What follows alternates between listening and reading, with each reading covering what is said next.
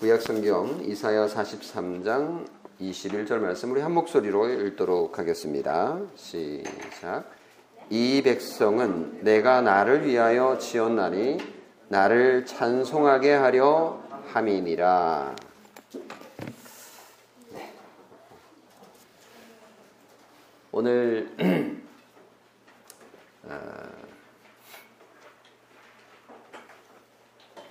성찬 예식문 어쩌면 마지막 부분이라고 할 수 있는데요. 기도문이 남아 어, 있습니다. 어, 많은 본문 내용 자체는 오늘 마지막인 셈입니다. 그래서 마지막 부분을 어, 여러분께 설교하려고 합니다. 마지막 부분 여러분 성찬 예식문 한번 펼쳐 보시기 바랍니다. 기도 말고요. 바로 앞쪽에 거기에 에, 나온 부분을 같이 읽어보죠. 하나님은 요 부분 중간부터 11쪽이죠. 하나님은 우리를 이처럼 사랑하사 11쪽이 아니구나. 정확하게 제가 페이지는 모르겠고요. 성찬 예식문 그 기도 맨 마지막 감사기도 앞 페이지 중간에 같이 읽겠습니다. 하나님은 우리를 이처럼 사랑하사 그 아들을 아끼지 아니하시고 우리 모두를 위하여 내어 주셨습니다. 그렇다면 이분은 그 아들과 함께 모든 것을 우리에게 선물로 주시지 않겠습니까? 우리가 아직 죄인 되었을 때에 그리스도께서 우리를 위하여 죽으심으로 하나님께서 우리에게 자기의 사랑을 나타내셨습니다. 그러므로 이제 우리가 그의 피로 의롭다 하심을 받았으니 더욱 그분으로 말미암아 진노하심에서 구원을 얻을 것입니다. 우리가 원수 되었을 때에 그의 아들의 죽으심으로 말미암아 하나님으로 더불어 화목하게 되었으니 화목된 사람으로서 더욱 그분의 살아나심으로 말미암아 구원을 얻을 것입니다. 그러므로 우리는 지금부터 영원까지 우리의 마음과 입으로 주님을 찬양할 것입니다. 아멘. 네. 이게 예식물의 숫자가 많이 분실되고 해서 사라져가지고 없으신 분들도 계시네요. 음, 기독교의 핵심 어, 교리가 사실은 방금 읽은 내용에 다 포함되어 있다고 해도 과언이 아닙니다. 음, 성만찬은 인간 삶의 최고의 순간인 십자가의 복음을 맛보는 시간이죠. 그리고 그 복음을 바라보고 그리고 그 복음을 냄새 맡고 그 복음을 만지고 그 복음을 느끼고 온몸으로 하나님의 사랑을 경험한 후에서 후에 그리고 하나님을 찬송하고 노래하는 시편 103편을 통하여 우리가 그것을 확인할 수 있었죠. 어, 우리 어린이들은 성만찬에 참여하지 못하니까 음, 좀 심심해요. 이렇게 말하는 친구들도 있고 또 성만찬 마치고 나서 어, 빵도 이렇게 좀 특별한 건가 궁금해가지고 이렇게 먹고 싶어하는 친구들도 네, 있는데 우리 어린이 여러분은 성찬할 때 어, 가만히 보세요. 어, 저게 무슨 뜻이지? 왜 저렇게 하지? 아, 나도 예수 믿는데 나중에 크면 어, 저기에 참여하고 싶다라는 마음 그런 마음을 가지면 어, 여러분도 성찬에 참여하는 어머니 아버지와 똑같은 은혜를 누릴 수 있으니까요. 그렇게 예, 참여할 수 있습니다. 음, 하나님께서 우리를 구원하신 목적이 무엇일까라고 어, 할 때 여러 가지 대답들을 하더라고요. 어떤 교회들은 하나님이 우리를 구원하신 목적은 다른 사람을 구원하기 위함이다. 이렇게 주장하는 가정교회를 하는 음, 교회들도 있고요. 그렇지만 성경을 아무리 살펴봐도 어, 하나님께서 우리를 구원하신 목적은 어, 찬송하게 하기 위함이다. 하나님께 예배하게 하기 위함이다라는 것이 이사야서 43장 21절에 나오는 거기서 확인할 수 있는 그리고 그 성경 전체를 통하여 어, 알수 있는 어, 인간의 구원의 인간 존재의 목적이다. 이렇게 볼 수 있겠습니다. 그래서 어, 오늘 읽은 이 성만찬 예식문 어, 마지막 부분은 어, 우리가 한순간 기쁠 수 있고 한순간 어, 기분 좋을 수 있죠. 그래서 한순간 하나님 찬송하는 거 할 수 있는데 늘 그렇게는 못 하잖아요. 그래서 대표적으로 교회에 와서 예배할 때 찬송하고 또 주일 오후에 또 아이들과 함께 찬송하고 하잖아요. 근데 집에 가면 원망 대장이 되고 불평 대장이 되고 염려 대장으로 돌변해 버리기도 하잖아요. 그래서 야, 이 예수 믿는 거가 도대체 뭐냐 이렇게 의심이 되기도 하는데요. 하나님께서 우리를 예수 믿게 하고 우리에게 복을 주신 이유는 일시적으로 그냥 기쁜 찬송을 부르는 그것이 아니라 영원토록 오래도록 우리의 마음과 입술로 하나님을 찬양하며 사는 것. 이렇게 하도록 하기 위해서 하나님께서 우리를 구원하신 것이다. 라는 것이 성경이 우리에게 가르치는 진리예요. 자, 그렇게 이제, 어, 성경이 그렇게 가르치는구나. 라는 얘기를 듣는 순간 어떤 생각이 드세요? 아, 찬양하는 거 힘든데? 맨날 찬양만 하고 있으라는 얘기인가? 어, 나는 노래를 잘 못하는데, 어, 저분은 노래를 너무 잘하지만 나는 목소리가 너무 안 좋은데, 뭐 이런 생각을 하게 되니까, 어, 열심히 노래, 아, 힘든데, 뭐 이렇게 생각하는 친구들도 있어요. 물론 노래를 잘하는 사람들은, 어, 그거 좋겠다. 이런 생각을 할 수 있지만, 그런데, 걱정하지 마세요. 아, 여기서 그 하나님을 찬양 한다라는 이 찬양이라는 단어는 노래만 말하는 게 아니에요. 본래 이 말의 뜻은 우리가 멜로디를 넣어가지고 곡조에 피아노 반주에 맞추어서 또는 음원에 맞추어서 이렇게 노래하는 것, 뭐 율동하고 하는 이것만 찬양이 아닙니다. 찬양은 멜로디가 없는 여러 가지도 다 찬양에 속해요. 예를 들면 마음으로 하나님 고마워요. 이렇게 마음이 들었어요. 그것도 찬양입니다. 그것도 찬양이에요. 하나님, 어, 지나가다가 이렇게 갑자기 사고가 날 뻔했어요. 어, 근데 내가 살았어. 너무 고맙죠. 그럴 때 아, 하나님 고마워요. 라는 마음이 생겼어요. 그것도 찬양입니다.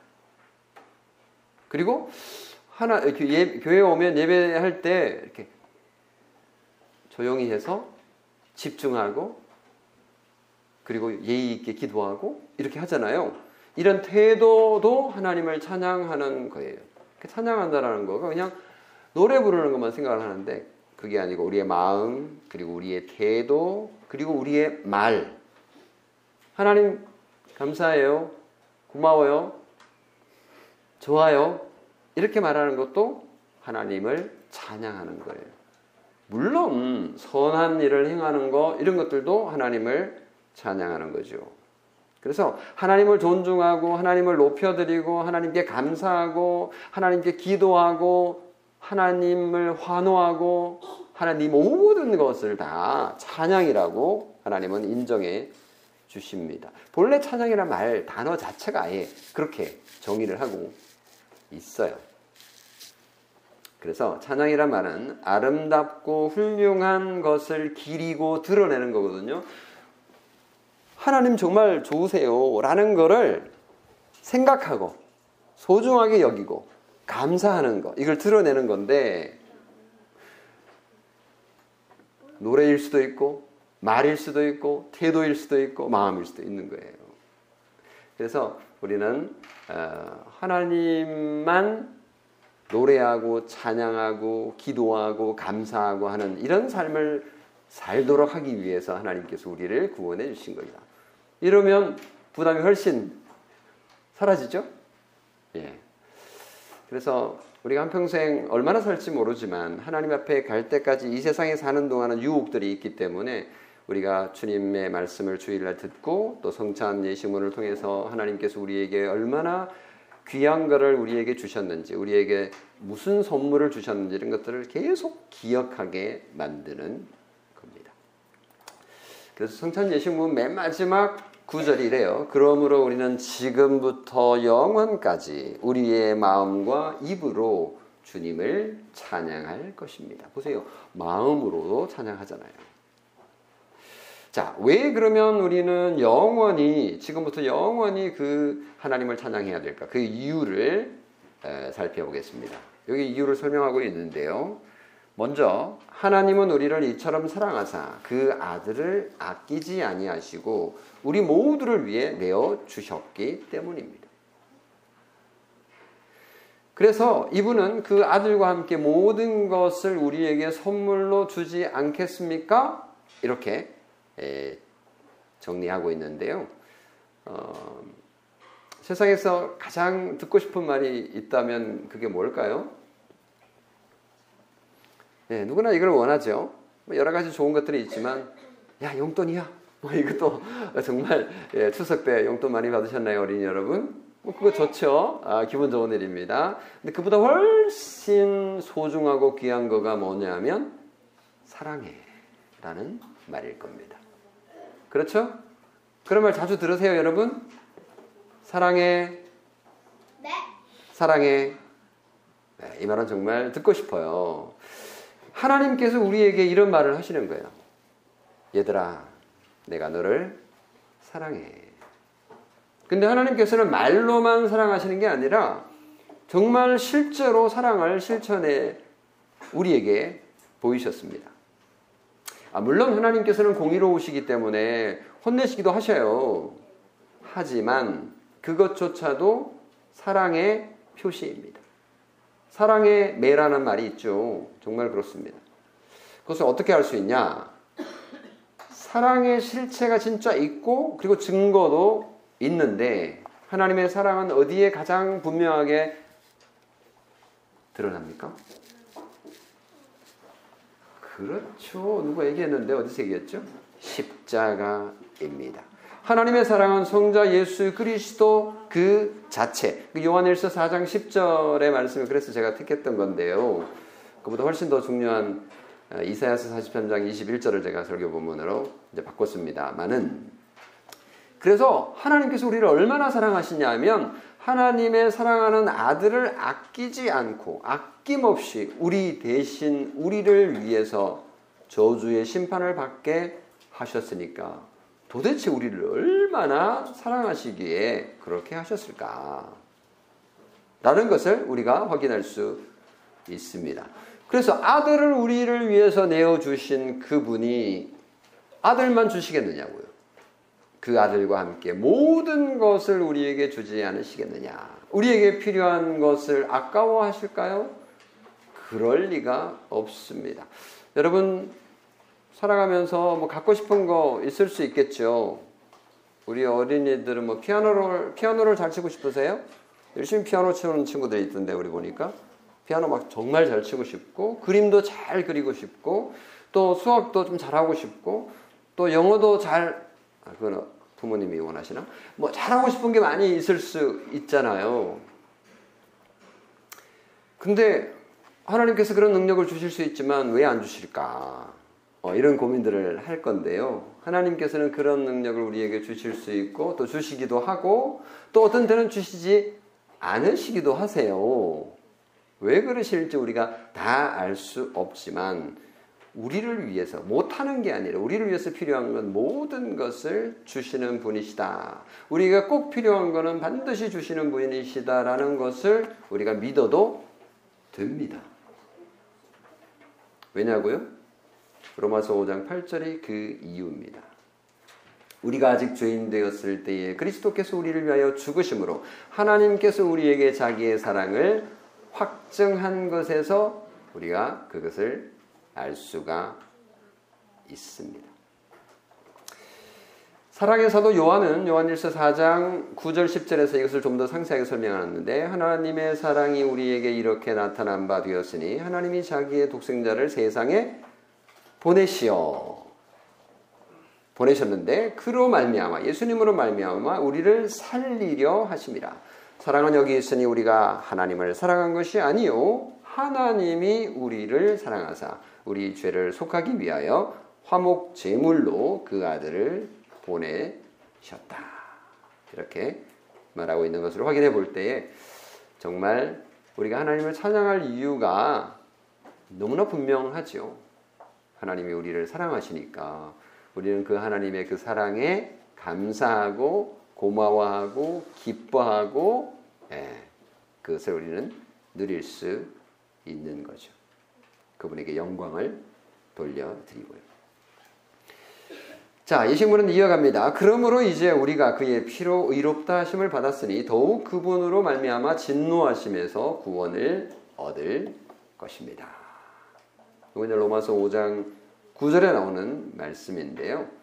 잘 알다시피 죄가 용서되려면 조건이 하나 있어요. 어떻게 죄를 용서받을 수 있느냐? 그 구약 성경 이스라엘 백성들을 통해서 너무나도 분명하게 보여주셨죠. 그것은 피를 흘리는 방식입니다. 피 흘림이 없이는 죄 용서가 불가능하다라고 하나님께서 선포하셨습니다. 왜 그러냐면 우리가 성경을 통해서 확인한 바에 의하면 하나님은 공의로우시기 때문에 그냥 죄 그래 그냥 없애버리자 리셋시키 이런 이렇게 할 수 있는 분이 아니세요. 하나님은 공의로우시기 때문에 그 죄값을 반드시 치러야 되는 거예요. 그 죄값을 치르는 것은 피인데 그 죽음이죠. 누군가 대신 죽어야 누군가 대신 그 죄값을 치러야 받아야만 그 죄가 없어지는 겁니다. 그래서 하나님은 예수 그리스도를 보내셔가지고 우리 대신 십자가에 피를 흘리게 하심으로 제사를 속죄의 제사를 드리게 된 거고 대신 우리에게는 그 피를 요구하지 않으십니다. 그래서 우리에게는 피를 요구하지 않고 예수님의 피를 보고 우리를 의롭다 하시는 그것도 그냥 믿음을 보시고 우리를 의롭다 하시는 하나님의 그 큰 사랑. 이것을 우리가 받았기 때문에 우리가 하나님의 심판을 받지 않아도 되는 겁니다. 우리가 이제 예수 믿고 나서도 한 가지 고민이 있잖아요. 우리 어린이들도 아마 있을 거예요. 여전히 우리는 엄마 아빠 말씀 잘 안 듣고 싶고 또 반항하고 싶고 또 엄마 아빠도 마찬가지로 우리 아이들이 알지 못하는 죄에 빠지기도 합니다. 그러면 어떤 걱정을 하게 돼요? 어? 나 예수 믿지만 지옥 갈 수도 있잖아. 나 심판받고 지옥 갈 수 있잖아. 라는 염려를 하게 되어 있습니다. 그런 염려를 하는 우리에게 그러므로 이제 우리가 그의 피로 의롭다 하심을 받았으니 더욱 그분으로 말미암아 진노하심에서도 구원을 얻을 거다. 이 진노는 최종 심판을 얘기하는 겁니다. 나중에 하나님 앞에 가서 이 다 계산을 하게 될 거라는 거예요. 우리가 지은 죄들 다 계산을 할 거예요. 하나도 빠짐없이 다 계산을 할 건데 그 하나님께서 다 그 장부에다가 다 기록해 놓으신다라는 거죠. 근데 예수 그리스도께서 그것까지도 다 해결하실 것이라는 것을 하나님께서 우리에게 약속하고 계시는 겁니다. 그러니까 아, 이것도 참 고맙죠. 너무 감사한 거죠. 그래서 하나님을 계속 찬송하고 싶은 거예요. 옛날의 죄도 용서해 주셨지만 지금의 죄도 아, 하나님 앞에 나오면 회개하면 이거 다 괜찮은 거구나 라는 확신을 할 수 있는 거죠. 그래서 앞으로 다가올 마지막 진노의 심판에서도 구원을 얻을 것이라는 소망을 가지게 되니까 얼마나 고맙습니까? 그래서 찬송하게 되는 거죠. 자, 그리고 이어서 우리가 원수 되었을 때에 그의 아들의 죽으심으로 말미암아 하나님으로 더불어 화목하게 되었으니 화목된 사람으로서 더욱 그분의 살아나심으로 말미암아 구원을 얻을 거다. 여기는 조금 다르게 표현을 했는데요. 이제 로마서 5장에 나오는 표현을 가지고 이제 정리를 한 건데요. 우리가 원수 되었을 때라는 표현은 어, 나는 원수가 된 적이 없는데 뭐 이렇게 생각하는 친구들도 있을 수 있어요. 나 하나님 계속 믿었는데요. 나는 원수 된 적 없는데요. 이렇게 생각할 수 있지만 하나님의 원수가 된다는 것은 노골적으로 하나님을 하나님을 대적하는 것도 포함하지만 당연히 하나님을 대적하는 사탄에게 머리를 숙이고 그 사탄에게 이용당하고 사탄이 주는 것들을 좋아하고 하나님으로부터 떠나 있는 것도 하나님과 원수가 되는 겁니다. 하나님을 창조주와 구원자로 인정하지 않는 것도 하나님과 원수가 되는 거예요. 그러니까 적극적으로 우리가 죄를 짓지 않더라도 간접적으로 하나님을 인정하지 않는 것. 이것도 어마어마한 죄입니다. 이게 하나님과 원수가 되는 것에 속한다고. 하나님이 우리를 죄인이라고 부르는 것을 받아들이지 않는 것도 하나님과 원수가 되는 거예요. 그 말은 예수 그리스도의 십자가 이거 필요 없다라고 말하는 거와 똑같은 거기 때문에 하나님이 하시는 일뿐만 아니라 하나님께서 선언하신 말씀에 대한 반대이기도 한 거거든요. 뭐 하나님 없이 나도 살 수 있어. 내 혼자 지금까지 잘 해왔고 앞으로도 잘 할 거야. 좀 불안하지만 내 혼자 할 수 있어. 뭐 안 되면 말고 이렇게 생각하는 것도 굉장히 위험한 하나님과 원수되는 생각입니다. 이런 생각을 하게 되면 하나님과 원수가 되는데 하나님과 원수가 되면 누가 손해일까요? 어린이 여러분, 하나님하고 원수 지간이 되면 누가 손해예요? 내가 손해죠. 하나님은 손해될 게 하나도 없어요. 내가 모든 손해를 다 감수해야 합니다. 자, 그러면 하나님과 어떻게 지내야 되겠어요? 하나님과 화목하게 지내는 것이 내한테 복입니다. 어떻게 그러면 우리가 하나님하고 화목하고 화평하고 평화롭게 지낼 수 있겠습니까?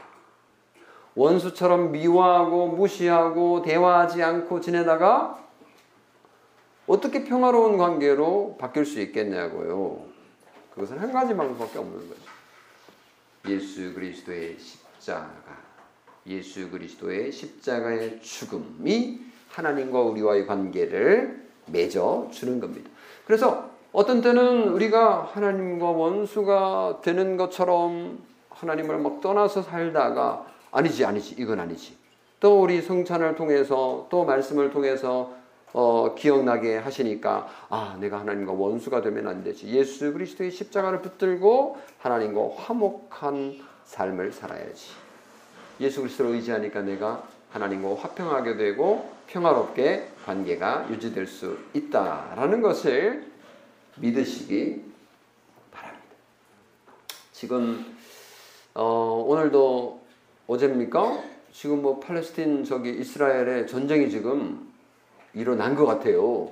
지금 이스라엘이 반격을 가하면 또 엄청난 몇십 배, 몇백, 몇백 배의 지금 또 반격을 하게 될 텐데 좀 큰일입니다. 우크라이나 전쟁뿐만 아니라 우리나라도 지금 뭐 핵 가지고 뭐 이렇게 저렇게 무력 시위를 하고 있는 상황이라서 어 정말 어 무서워요. 온 세계가 영유권 전쟁, 뭐 이게 내 땅이다, 이 땅이다 이러고, 그 다음에 경제 전쟁이 지금 미국과 중국 사이에서 일어나고 있고요. 우리는 그 중에서 뭐 새우 등 터지, 터지듯이, 터지듯이 고통하고 있죠. 문화 전쟁도 만만치 않습니다. 이 평화가 세상에 없어요. 우리가 평화를 유지하려고 애를 쓰고 있지만 정말 이 평화가 한순간에 깨지고 마는 거예요.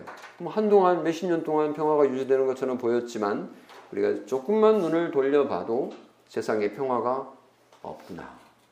하나님께서 붙잡아 주지 않으면 하나님께서 집을 세우고 하나님께서 성을 지켜주지 아니하시면 평화는 불가능하구나라는 것을 우리가 지금 눈으로 보고 있습니다. 시리아 내전, 아프리카 내전, 한반도의 긴장, 남중 국해의 분쟁 이런 것들을 보면요, 우리가 그 세상 돌아가는 것들 다 알 수 없지만 정말 평화롭지 않은 세상에 살고 있구나.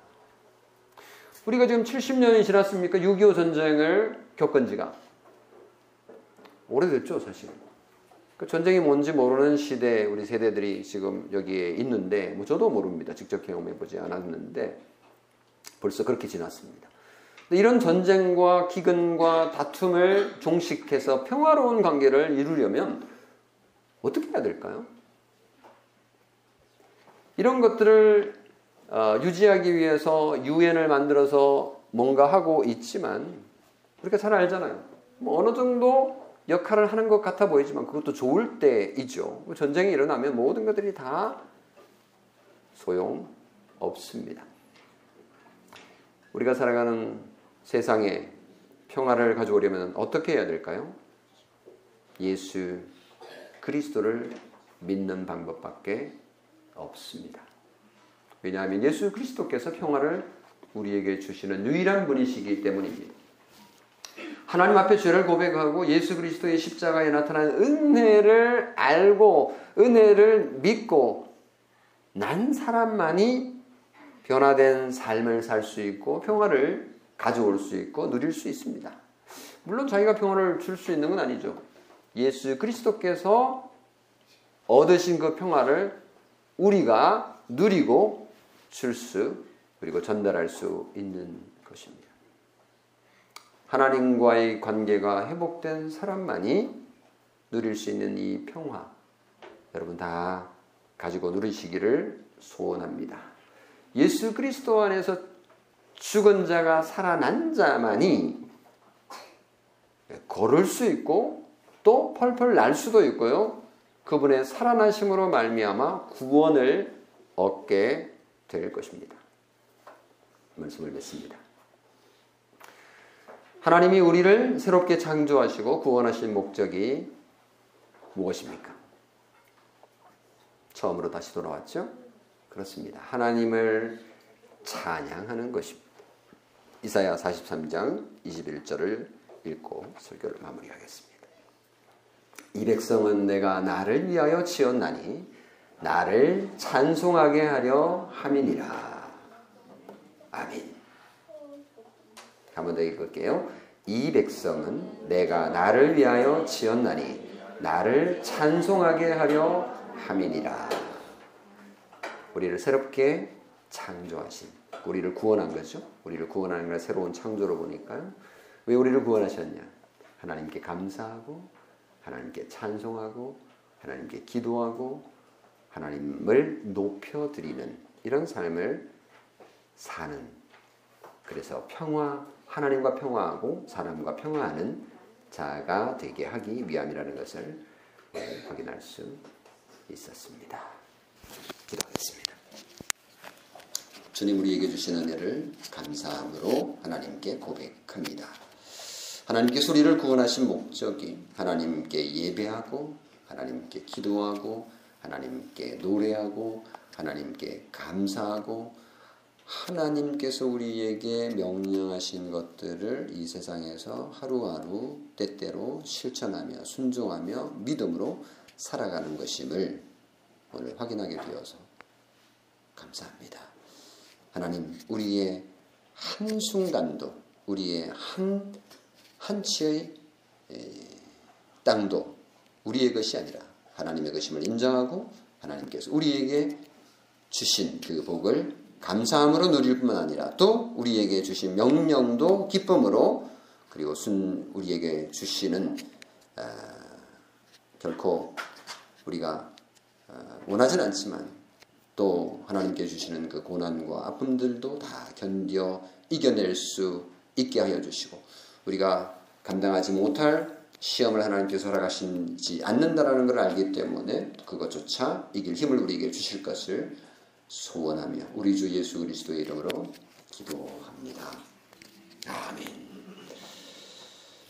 찬송가 227장 같이 부르겠습니다.